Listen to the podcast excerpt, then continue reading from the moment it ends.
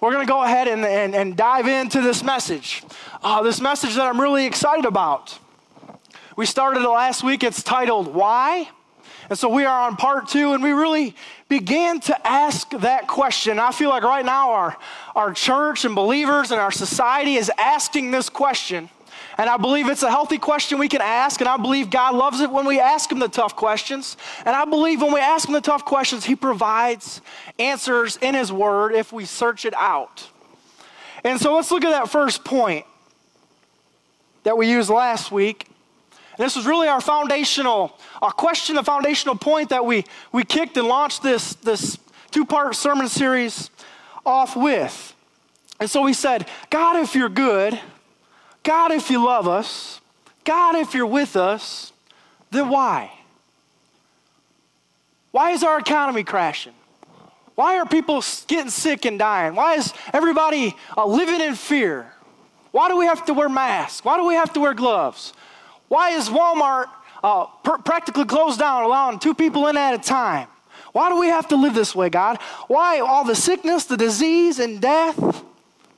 Why all the evil, the murder, the rape and abuse? Why all the poverty, the lack and starvation? Why all the pandemics, epidemics, and natural disasters? And why, God, COVID 19? If you love us, if you're with us, then why do we have to experience and live and go through all these things? Why, why does a, a an eight year old boy or eight year old girl have to, have to uh, grow up and, and find out they got cancer? And why does a family that loves Jesus have to go through something like that? If you really love us? And that's a good question to ask. But as a pastor, I'm here to tell you God does not cause those evil things to happen. God is good, and you got to write that down, not just in your notebook, not just in your Bible. You got to write that on the tablet of your heart that God is good, that God loves you, that God's got your back. And these things happen because we live in a, a fallen world. And so I want you to hear me this morning. Don't buy the lie. Don't buy the lie. Because it's a scheme of the enemy. That's what the enemy wants to do. He wants you to question God and his goodness. How did Satan fall from heaven? He began to question God's goodness and he wanted to be God. And we'll do the same thing if we're not careful. It's okay to ask good, healthy questions. But we can't buy that lie because if we buy the lie, now I'm offended with God. I don't believe and trust fully in God. And how can I stand up and defend a God that I don't fully trust out in the world? And so don't buy the lie. You got to know that God is good. Let's look at Judges 6:13. This was really our foundational scripture. Uh, we find Gideon in this in this scripture here in Judges chapter 6 verse 13. Uh, and the angel appears to Gideon and says, uh, Sir, Gideon replied, If the Lord is with us. Sound familiar? I know some of y'all have been praying this way the last couple weeks. God, Lord, if you're with us, Gideon says, why has all this happened to us? And where are all the miracles our ancestors told us about? Didn't they say the Lord brought us up out of Egypt? But now the Lord has abandoned us and handed us over to the Midianites no matter how you feel, remember everything God has already done for you.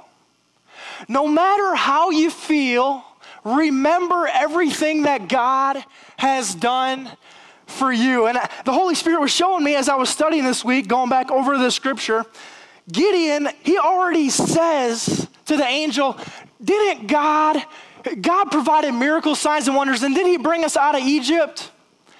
He says that God is a miracle, a way maker, but yet the next thing he says is, if so, where why has he abandoned us now? And see, you gotta, you gotta see and remember what God has done in your life. It proves his goodness. God brought the Israelites out of Egypt, parted the sea, and miracles. They walked on dry ground, fresh manna from heaven. And so God's done some miracles in your life. He set you free from, from drugs or alcohol, pornography. He set your family free. You've broken generational curses. You've, you've experienced a goodness like you've never have. And so just because we're going through something tough, the enemy wants you to get your mind focused off of what God's done and focus on what he's not currently doing. And so you got to remember the miracles that God has, has done in your life. And guess what? If he's done it, if he's done it for me once, he will do it again. He loves you. He loves us. He's got us. If he did it for me once, he will do it for me again. The enemy wants us to feel abandoned, but I'm here to tell you, you're not alone. All you got to do is call on the name of Jesus, and everything must bow. Amen. Let's look at that first point we said last week. So, really, we're going to go through four foundational truths that we are going to use to answer this question of why God. If you're good, then why? And so you got to you got to have these four foundational truths rooted in your spirit, in your life, uh, in your quiet time, and confessing it over yourself and over your family, these four truths that we're going to give you today. Before we get to the, the three new ones that we're going to give you, let's recap and, and hit this one we gave you last week. So we said the first foundational truth is that God is good and that He is at war with evil. He has already fought for you. I said last week, God proves His goodness based on that gift. God proves his goodness based on his gift, and that gift is, is Jesus. And, and God's not going to prove his goodness ever again because he, he, he gave he offered that up. He gave that to the world freely. He gave it. And god says all who will come to me see confess and believe that my son is uh, the son of god the mighty lamb of god sent to save the world. If if you confess and believe in him then eternity is yours. A blessed life is yours. And so, God proves that He's good by offering up that gift, and it proves that He's at war with evil. Why did Jesus have to be crucified, nailed to a cross, whipped, beaten beyond recognition, hung naked on a cross for the world to see? Because that's how God defeated evil. That's how God defeated evil was that Jesus had to be raised up. And God's already proven that, and He's not going to prove it again. And did you know that God doesn't owe you anything more? Anything more. That that's enough, that that's sufficient. And so God has fought for us. He, and he's continuing to fight for us. It says that Jesus is sitting at the right hand of God, ever, ever seating in prayer and supplication for those that he loves and cares about. So if you feel like you're alone and, and, the world is crazy and chaotic and there's nothing you Jesus is, is interceding at the Father like, an, like the best money could buy, a lawyer could buy, uh, is doing for you. Pleading, saying, No, Father, mercy and grace, favor, appointment, anointing, gifts, talents. God, no. Grace. That's what Jesus is doing for us. John 3 16 through 17. Y'all know this scripture. For God so loved the world that he gave, right? That he, he gave his only begotten Son, that whoever believes in him should not perish, but have everlasting life. And not just everlasting eternal life, but, but life here uh, in this place, this, this, this life that we have currently. We can choose life. Verse 17 For God did not send his own Son into the world to condemn the world, but that the world through him might be saved. That the world through him, through faith, might be saved. That God could redeem his creation through his Son, his perfect and pleasing sacrifice to defeat the enemy to defeat sin, to defeat the lie, to defeat the, the devourer in our lives, so that the world through him might be saved. When Jesus said it's finished on the cross, we read that scripture last week. When Jesus said amen and he released his spirit, did you know that it's finished? I know that you know that he said that, but do you believe that it's really finished? Because if you do, it was in that moment that the, the fight for your soul was won. Jesus did it. The fight for your soul was won. But it was in that moment that your responsibility of your life and of your faith began to take place. And it was also in that moment that God defeated evil with good. When Jesus said, Amen, it's finished, the enemy lost, sin lost, death lost. Do we all have to die? Yes. But that's the first death. There's a second death also. And if we have Jesus, then we're promised eternal life in heaven with the Father and all of his angels and believers. It's promised to us. Amen. So God proves that he's fighting for us. He's fought for us.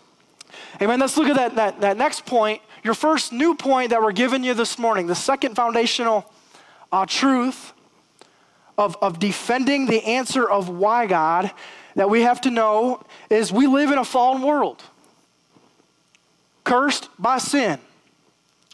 And the curse of sin brings decay and death to everything. If you're sitting watching with your family, I want you to look at somebody and say, everything.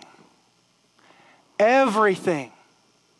Sin and the curse of sin brings death and decay to everything and everyone. Everything and everyone is affected by this curse of sin in our lives. And we live in this fallen world and we have to deal with sin and curse and death and decay because of the choice that Adam and Eve, the first man, the first woman, made. And, and because of that choice that they made, they had it made in the garden. They were living in paradise. They walked and talked and communed with God every day. But because they disobeyed, they passed that sin, that curse, generationally onto us. And so I said last week that you don't have to you don't have to teach your kids how to lie, right? Or how to disobey or to be bad, to be evil even. They, sometimes some kids do some crazy stuff and we don't have to teach them how to do that, right? Because it's just natural. We're born into sin. We have to teach them the good things and how to tell the truth and how to be good. It's because that spirit of God has to come alive inside of us. And so everything and everyone is affected by this curse of sin lives, families. Our cars and our homes are under the curse of death and decay, right? That's why you got to fork out $1,000 on your transmission. Or you got to fork out $5,000 on your air unit when it goes down. And we live for God and we're saying, God, I, I go to church and I tithe, and, and God, if uh, I love you, and if I love you, why did my air unit just go down and I got to spend $5,000 to fix it? And the answer is not that God is, is bad, God is good, and God loves you and He cares about you, but the fact is it broke down because of the curse of death and decay. We live in a fallen world. And so, but here's, here's kind of some good news you can take comfort in. We're not alone in our sufferings. We can take comfort knowing that I'm not the only one that has to deal with death and decay and sin in my life because it comes against any and every one. You know, God's no respecter of curses. I mean, no respecter of persons. But you know what? Curse, the curse of sin is no respecter of persons either. It, it affects all of us, and we all have to deal with it. We all experience loss and pain, hardships and death. Y'all, even Jesus had to experience sufferings. He was perfect, perfect, and they nailed him to a cross. So you are not alone in your sufferings. You are not alone in this crisis. I know we're having to stay home order and we feel alone and we feel isolated. But you are not alone in your sufferings. We are in this together. We are in this together. Let's read Romans 6:23. For the wages of sin is death, but the free gift of God is eternal life through Christ Jesus our Lord. So there it is. The wages of sin is death. Because man sinned against God, the wages of that is death, is curse, is decay, is sin. Before that they disobeyed God, there was no sin into the world. But because of that, now it brings death. Romans 8, 19 through 23. It says, I love this scripture. Paul is laying this out, this truth for us in Romans. And at verse 19 says, For all creation is waiting eagerly for the future day when God will reveal who his children really are. Against its will, all creation was subjected to God's curse, the curse of sin, but with eager hope. I just want to stop there for a second. We have to have eager hope. Man, do you have eager hope right now? Do you have an eager hope of something better and greater? Are you, are you declaring by authority that this too, this season will pass? Or are you stuck in bondage and fear and worry and doubt and sucked into the news cycle uh, and the Facebook cycle? Or are you, are you, uh, do you have an eager hope? Like all creation has, uh, as, as, Paul says here, verse 21, the creation looks forward to the day when it will join God's children in glorious freedom from death and decay. Did you know that Jesus' sacrifice is so good that even creation will be redeemed because of the blood spilt by man? That even creation, and, and creation groans and cries, God, salvation, the day of salvation. This has to be the way that we live. Verse 22 For we know that all creation has been groaning as in the pains of childbirth right up to the present time. And we believers also groan, even though we have had the Holy Spirit within us as a foretaste of the future glory. For we long for our bodies to be released from sin and suffering. We too wait with eager hope of the day when God will give us our full rights. Somebody say, full rights as his adopted children, including the new bodies he has promised us. The Holy Spirit is a deposit. God, Jesus said it's important that I go, and it's even more important that I send my Holy Spirit to be with you as you wait for the day of salvation. Because that Holy Spirit is a deposit, it's a guarantee of better things to come. And you got to rely on that Holy Spirit every day to help us stay in this place of eager hope and, and the eager future and glory that we have to see and speak over ourselves. And so, hear me in the midst of adversity, we must stay vigilant, hopeful, and heavenly minded.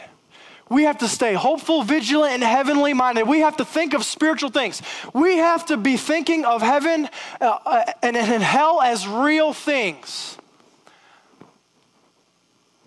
We can get so sucked into this world that we're in, in our lives and our jobs and the things that we have and the things we're taking care of, the things that we don't have, the things we're striving for, and, and we lose sight that there's a real heaven and there's a real hell, and this is only temporary. This is only temporary. And so we have to we have to be heavenly minded as we live for him, follow him and especially through this the season that we are in as a state and as a nation, we have to begin to speak life uh, wherever we go. Let's look at that third point.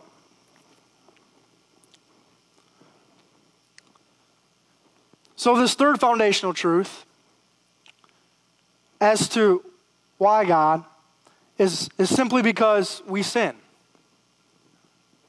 Just because we're saved doesn't mean we're exempt from choosing sin.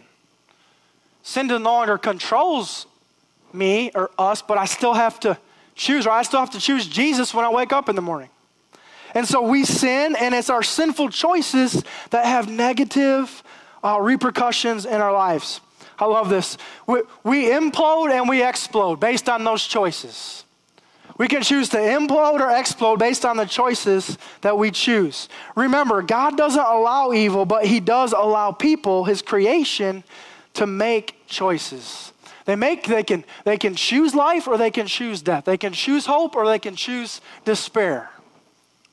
And so we, have all sinned. We've all fallen short.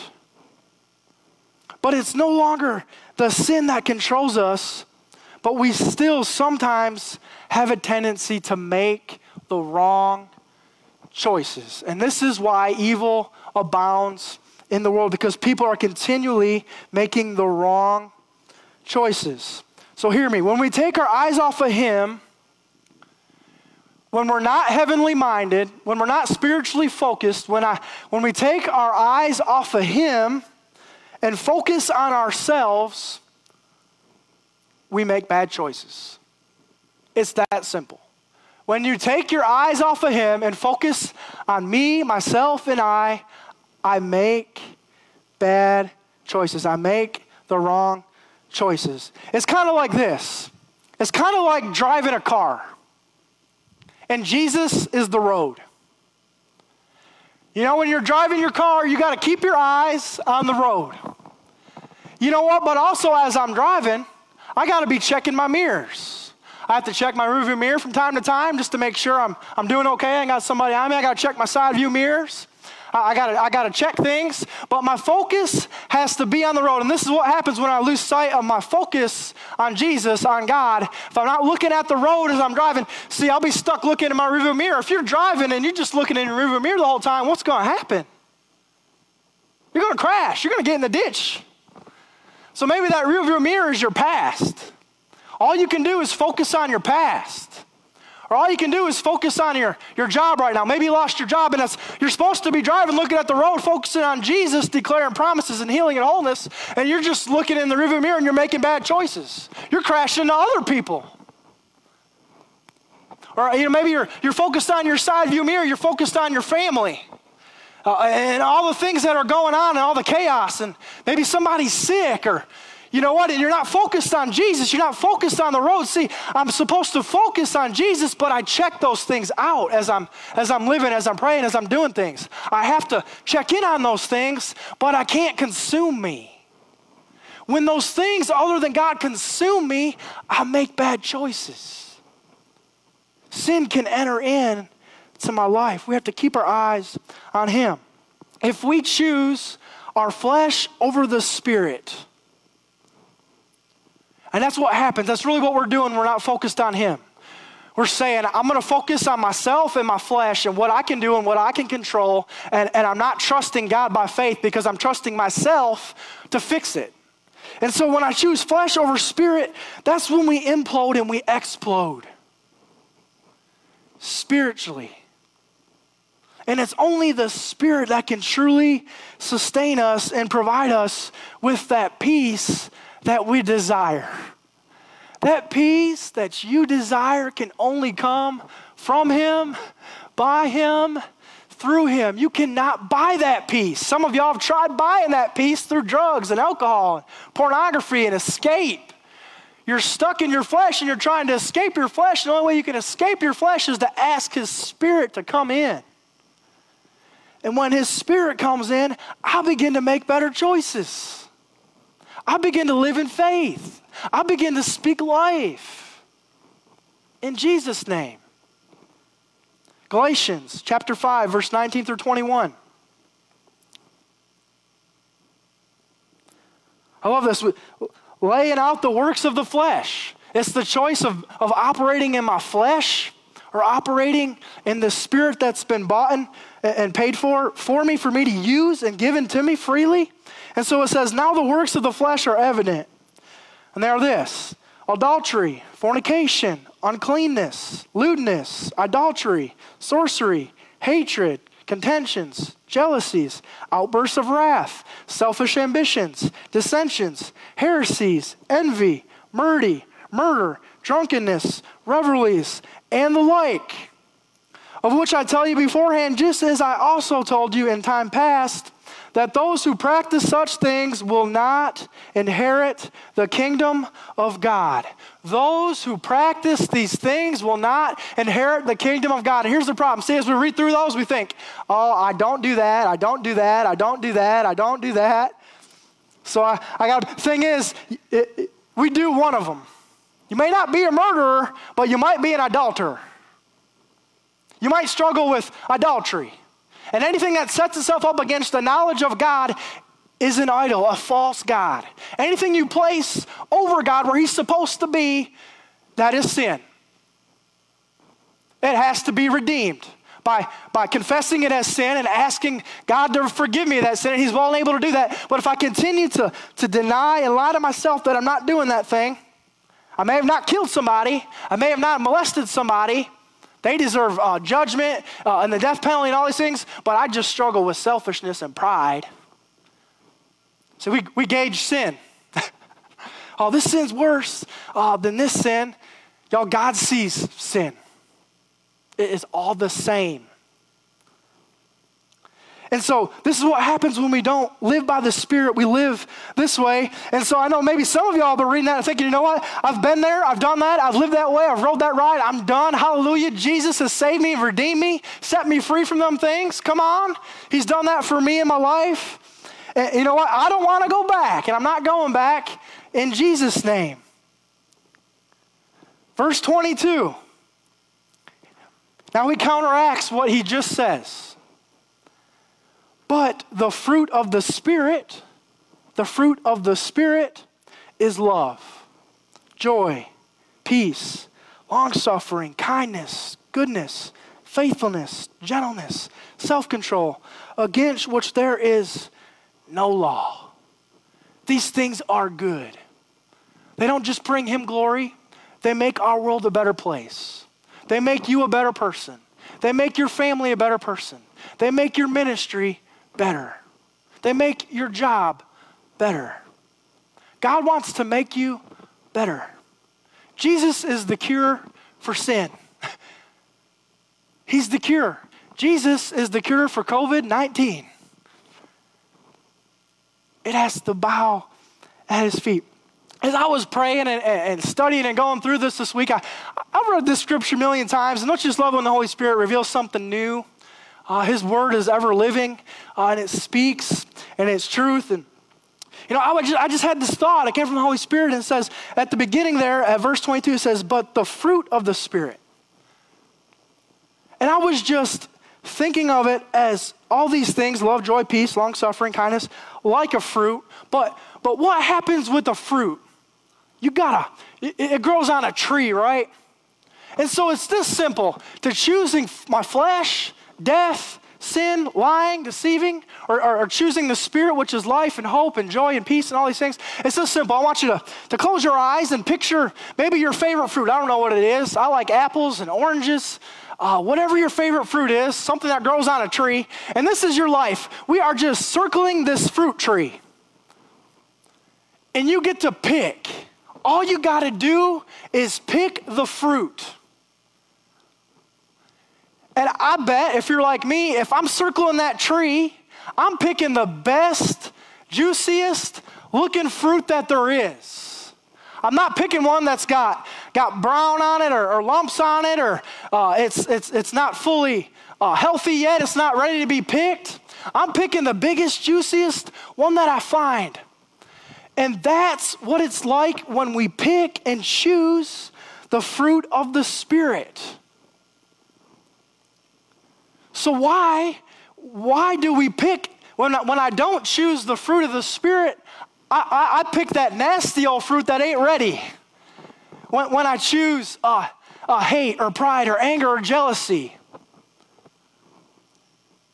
that's what it looks like. I, I pick the wrong fruit. I pick a dead fruit from a tree and I eat of it. God says, pick the fruit of the Spirit. And when I pick the right fruit, I make good choices. When I pick the right fruit, I, I, I pick love instead of hate. I pick I pick joy instead of depression. I, I, I, pick kindness instead of hatred. I pick goodness and faithfulness instead of doubt and fear. All you got to do is pick. Pick the right fruit. Let's look at that last point that we're going to give you today.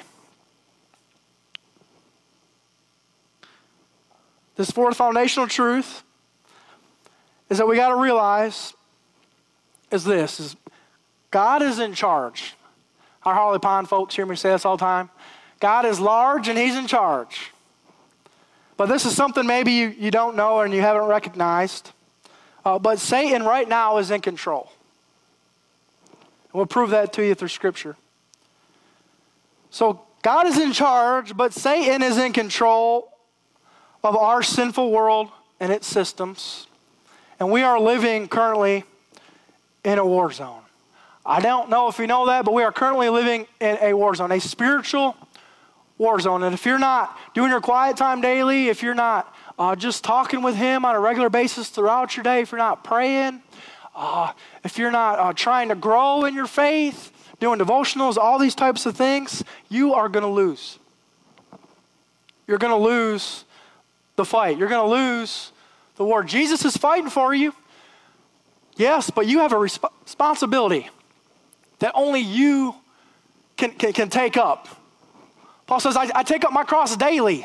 Jesus had a cross. He was perfect and they crucified him. You got to know that we as believers have a cross that we have to bear. And so, but, but hear me. So, so, so, so God is good.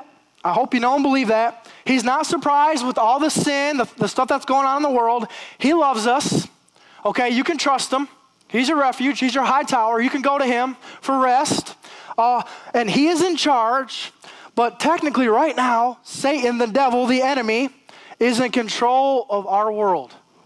He's in control of our world. And, and I can prove it to you. Just look at our government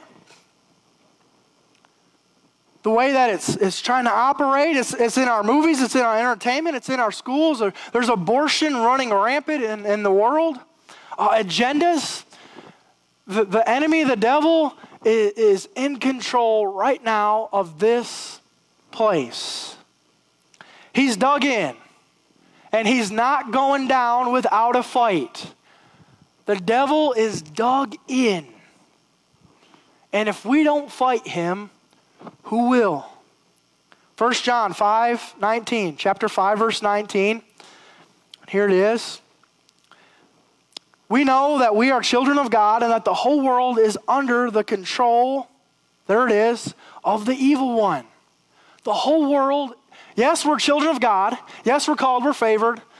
Uh, but right now, the whole world is under control of the evil one. And I know a lot of times we say things like, as we're comforting uh, uh, people, and we don't mean nothing by it, and there's nothing wrong with saying it, but we say things like, God's in control.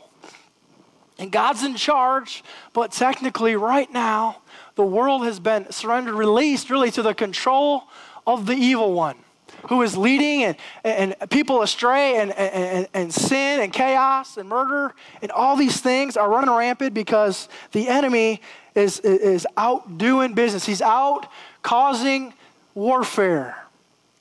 And so I want you to ask this question Who and what am I following? Who and what am I following? Am I really, really, really following Jesus? Am I really following Jesus? Because if I'm not, I'm probably being led astray. I may have bought some lies. I may not know the full truth. I may have some sin that I need to confess. Maybe me and God ain't as right as I think that I am. And I got an extra scripture I want to give you this morning. If you got your Bibles, it's in Matthew chapter 7, verse 13 through 14. Matthew chapter 7, verse 13 through 14. And it's very important that we ask, who am I really following? Because this is a sobering scripture. This is a sobering scripture. Matthew 7, chapter 13 through 14, it says, Enter through the narrow gate, for wide is the gate and broad is the road that leads to destruction. And many enter through it. But small is the gate and narrow is the road that leads to life only a few find it. Wide and broad is the gate of those headed to destruction, and narrow is the gate that the few find for life. And so, who am I really following? I know some of you feel alone maybe right now. You feel alone, but I got some good news for you. If you feel alone, I can, uh, if I feel alone, it might prove that I'm on the right path. Because narrow is the gate. If, if I find myself just being led astray with a, a, a herd of people just doing whatever they want, whenever they want, how they want to do it, uh, and I, am letting those people speak into my life and, uh, and teach me and lead me and guide me. They are leading me astray. And wide is broad is that path that leads to destruction, but narrow is the gate for those who find life. And so if I feel alone, that's okay because I, I might be on the right path. That might be proof that I am following Jesus. And you're not alone. Though as I walk through the valley of the shadow of death, right, I may fear no evil. David felt alone, but what did he have to do? He had to pivot on that. He had to, he had to declare the goodness of God. He had to remind himself that he's on the right path. God, I'm not going by my feelings. I may feel alone. God, but I declare your goodness and your favor over my life. Let's read Ephesians 2, chapter 2. Chapter 2, verse 2. It says, You used to live in sin just like the rest of the world, obeying the devil, the commander on the powers of this unseen world. There it is. The devil, the commander of powers of this unseen world. He is the spirit at work with the hearts of those who refuse to obey God. Praise God, we don't have to live like we used to live. He's the commander uh, of the powers of this unseen world, but, but praise God, we're no longer slaves to sin or death, and we've been freed by the Spirit of the truth of Jesus Christ. Come on, somebody. You don't have to live that way just because He's in control of this world. You've been bought for, paid for with a price, the highest price, and you can live free by the Spirit of the truth of Jesus Christ that sets you free. 1 Peter chapter 5, verse 8 he says, uh, Peter, I love this scripture. Peter says, Be sober, be vigilant, because your adversary, the devil, walks around like a roaring lion, seeking whom he may devour. The enemy, the devil, roars around like a lion, seeking who he may devour. I was thinking and praying about this, and the Lord showed this scripture to me in a new, new light, too. Peter's trying to paint a picture. He roars around like a lion, seeking what he can devour. You know what? Getting, getting devoured and eaten by a lion would be one of the worst ways to go out. that would be a bad way to leave this world, being attacked and eaten by a lion. And so I've read that a million times, but I've never actually thought of it in that way. And this is what the enemy wants to do. Just like a lion eating and killing a carcass, it's brutal, it's bloody. You know that the, the animal is still alive as the lion is eating it? As the enemy comes against you, you're still alive, but he is eating you. And what does the lion do? Eats it piece by piece by piece. The enemy comes at war with you by taking pieces of your life at a time. As you're still alive, he wants to take your, your freedom from pornography or your freedom from, from uh, alcohol or drugs or your, your family. He takes your life piece by piece and he seeks whom he may devour. So, y'all hear me? You got to be ready to fight for your life, for your family, for your freedom, for your, your peace. You got to be able to stand up and fight back. And get, you're mad at the wrong person. Stop getting mad at God and get mad at the devil who hates you, who's coming against you. We're in a war zone and we don't fight in the flesh. Here's the thing this isn't a war you can win in your flesh. We experience, eh, eh, eh, you'll experience fear when you don't fight in the spirit. When you fight in your flesh, you experience fear. How do I know I'm fighting the wrong type of battle? You experience fear. God doesn't give us a spirit of fear, but of love and power and a sound mind. If I experience fear, I am fighting in my flesh. And so you gotta, you gotta, God, I choose faith over my fear. Ephesians 6, chapter 10 through 13. I'm wrapping this up. Final word, he says, Be strong in the Lord. I want you to underline that or write that down. Be strong in the Lord and in his mighty power. Here's the key and we have to remain in him. Let Him fight your battles for you. He says, Be strong in the Lord, in His mighty power. When I rest in Him, He fights for me. I don't have to feel my flesh rise up as I have peace because I know that He is fighting for me and I can be strong in the Lord in His mighty power, in His mighty right hand, right? Chapter or verse 11, he goes on. This is how we rest in Him and let Him fight our battles, not be in the flesh, but be in the Spirit. We have to put on all of God's armor so that you'll be able to stand firm against the strategies of the devil. We are not fighting against flesh and blood, but against evil rulers and authorities of this unseen world, against mighty powers in this dark world, and against evil spirits in heavenly places. Here it is. Therefore, put on every piece. Somebody say, every piece of God's armor so you'll be able to resist the enemy in the time of evil. Then after the battle, you will still be standing firm. Y'all, I want you to hear me. It's time to suit up. If you're not already doing this every day, I know a lot of you are. You get up, you do your quiet time, and this is what it looks like. We got to suit up in the armor of God. We got to put on the helmet of salvation declare our salvation, the breastplate of righteousness. God, I'm, I'm righteous in your eyes and in your sight, paid for by the blood of Jesus. The sword of the Spirit is our only offensive weapon. You got to begin to speak God's word to those things going on in your life. The belt of truth, I better, better know His truth and speak truth in the world. And the shoes of the gospel, I got to have the good news wherever I go. I kind of think of it like uh, my, my favorite superhero is Batman. And my favorite scene in every Batman movie is when he, he goes in the Batcave and he opens that thing up and he's got all the stuff, the gadgets in the suit. It's like so nostalgic, and it's like there's Bat. He's, he's fixing the suit up. Some stuff's fixing to go down. Batman's fixing to go to war. I want you to hear me, believers. It's time to go to war. It's time to suit up. And if you don't suit up, who's gonna? Your family, your freedom, your life, your hope, your joy, your peace is your responsibility. And so, are you going to let the enemy take it? Or are you going to do something about it? We can do something about it. All you got to do is suit up into His presence, into His peace. Rest in Him, and His strength is made available to you. And so I want you, I want you to uh, close your eyes and bow your heads with me right now. I'm fixing to close.